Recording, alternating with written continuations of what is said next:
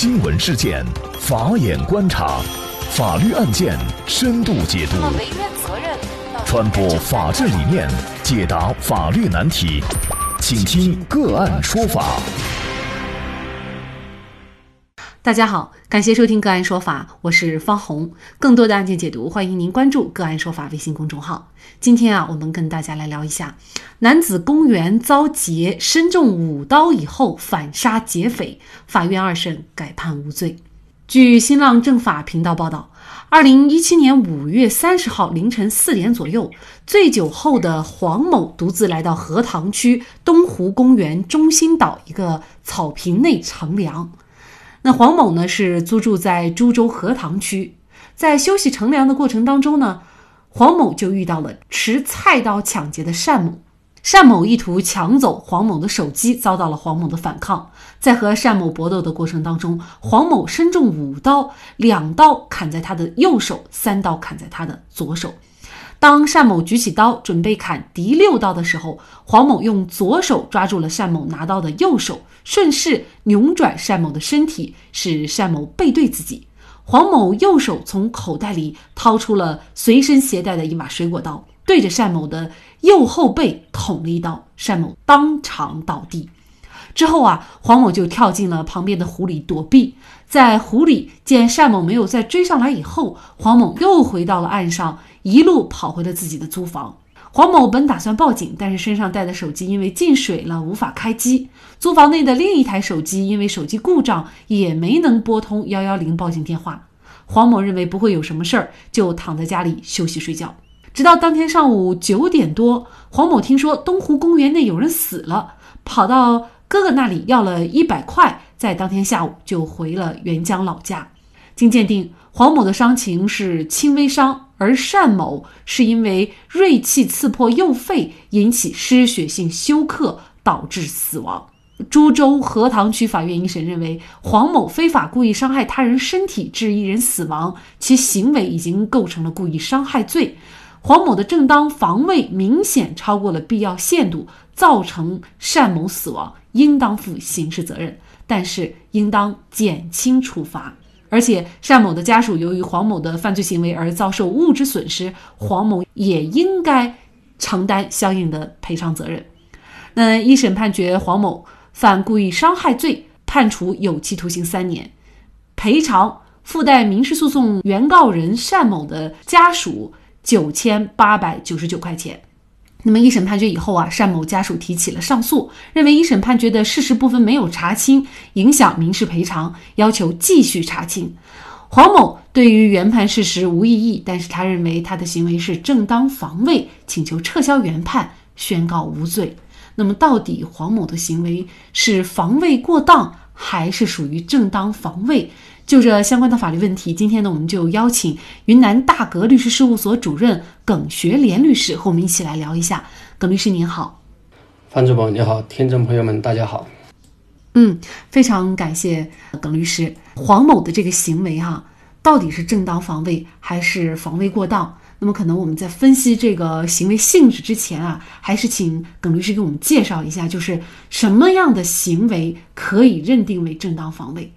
这样，我先给大家介绍一下正当防卫。在接下来的问题中，我们再来评判黄某的行为是正当防卫还是防卫过当。根据我国刑法第二十条的规定，正当防卫包括两种类型：一种是有性防卫，即为了使国家、公共利益、本人或者他人的人身、财产和其他权利免受正在进行的不法侵害而采取的制止不法侵害的行为。对不法侵害人造成损害的，那么属于正当防卫，不负刑事责任。那么这一类型的防卫，在明显超过必要限度，造成重大损害的情况之下，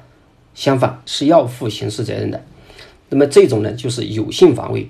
另一种呢是无性防卫。无性防卫呢，它是对正在进行的行凶、杀人、抢劫、强奸、绑架。以及其他严重危及人身安全的暴力犯罪，采取防卫行为造成不法侵害人伤亡的，那么不属于防卫过当，不负刑事责任。正当防卫呢，要注意目的的正当性和行为的防卫性的主客观的统一，也就是其主观上是为了使国家公共利益、本人或者他人的人身、财产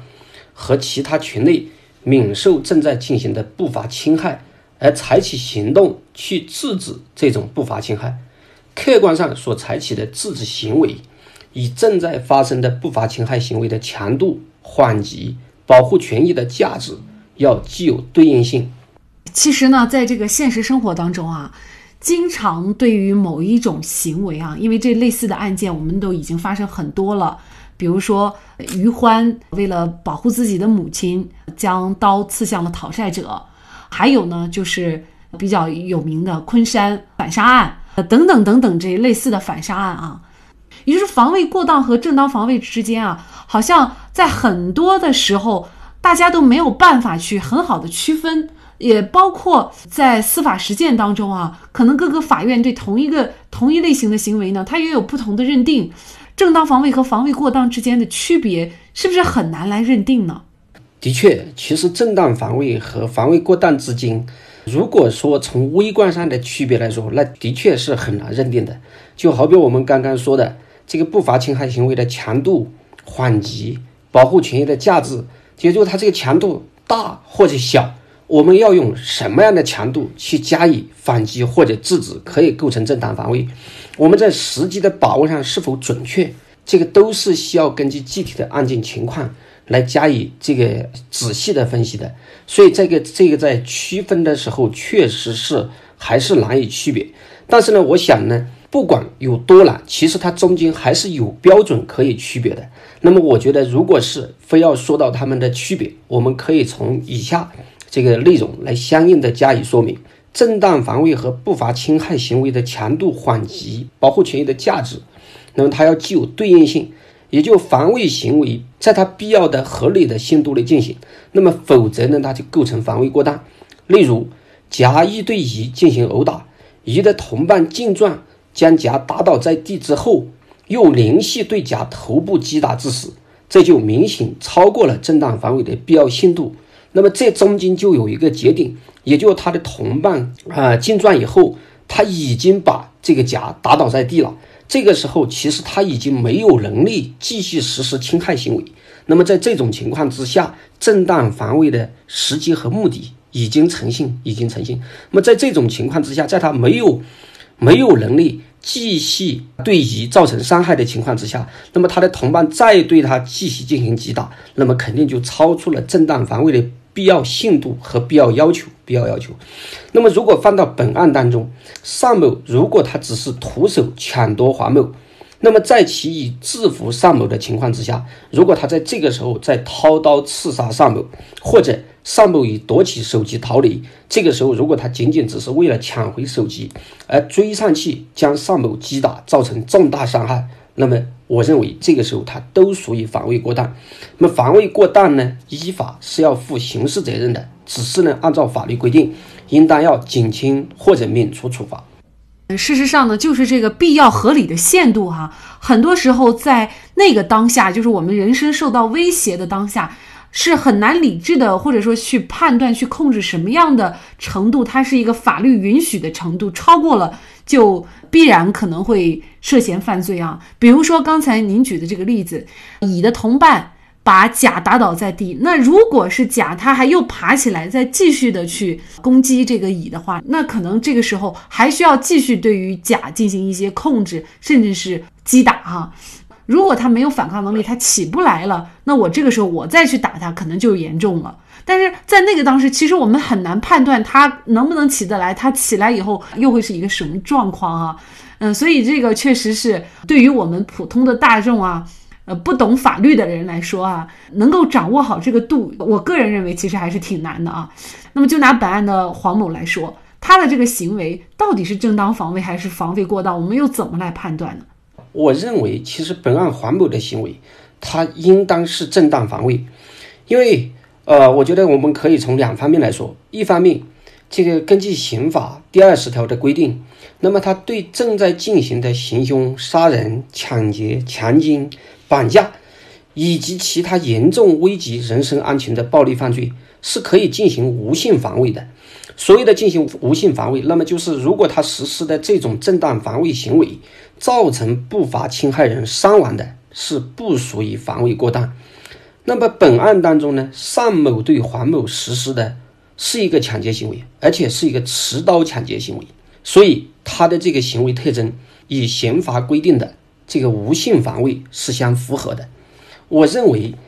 从本案的证据来看呢，本案二审判决分析的是到位，是合理的。即本案虽然没有目击证人，没有水果刀、这个视频监控等直接证据。但黄某首次的供述流畅自然，前后多次的供述稳定，现场呢也留有疑似作案工具的菜刀柄底，刀刃的中部提起的血迹含有尚某的含有尚某的生物检材，菜刀刀柄上和菜刀刀柄与刀刃结合部有黄某的血迹，尚某裤子上有黄某的血迹，黄某的身上多处受伤，右手背、右手的小指。左手的无名指、左手的拇指多处软组织裂伤，那么他的这些伤，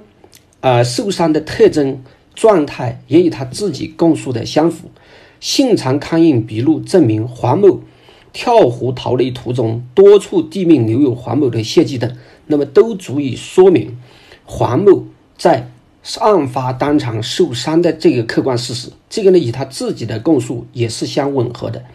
而且。尚某呢还有在东湖公园抢劫的前科，所以根据这个证据能够呈现的事实呢，能够认定黄某系在被尚某连砍数刀实施抢劫时采取防卫行为，那么掏出了随身携带的水果刀捅刺致这个尚某死亡，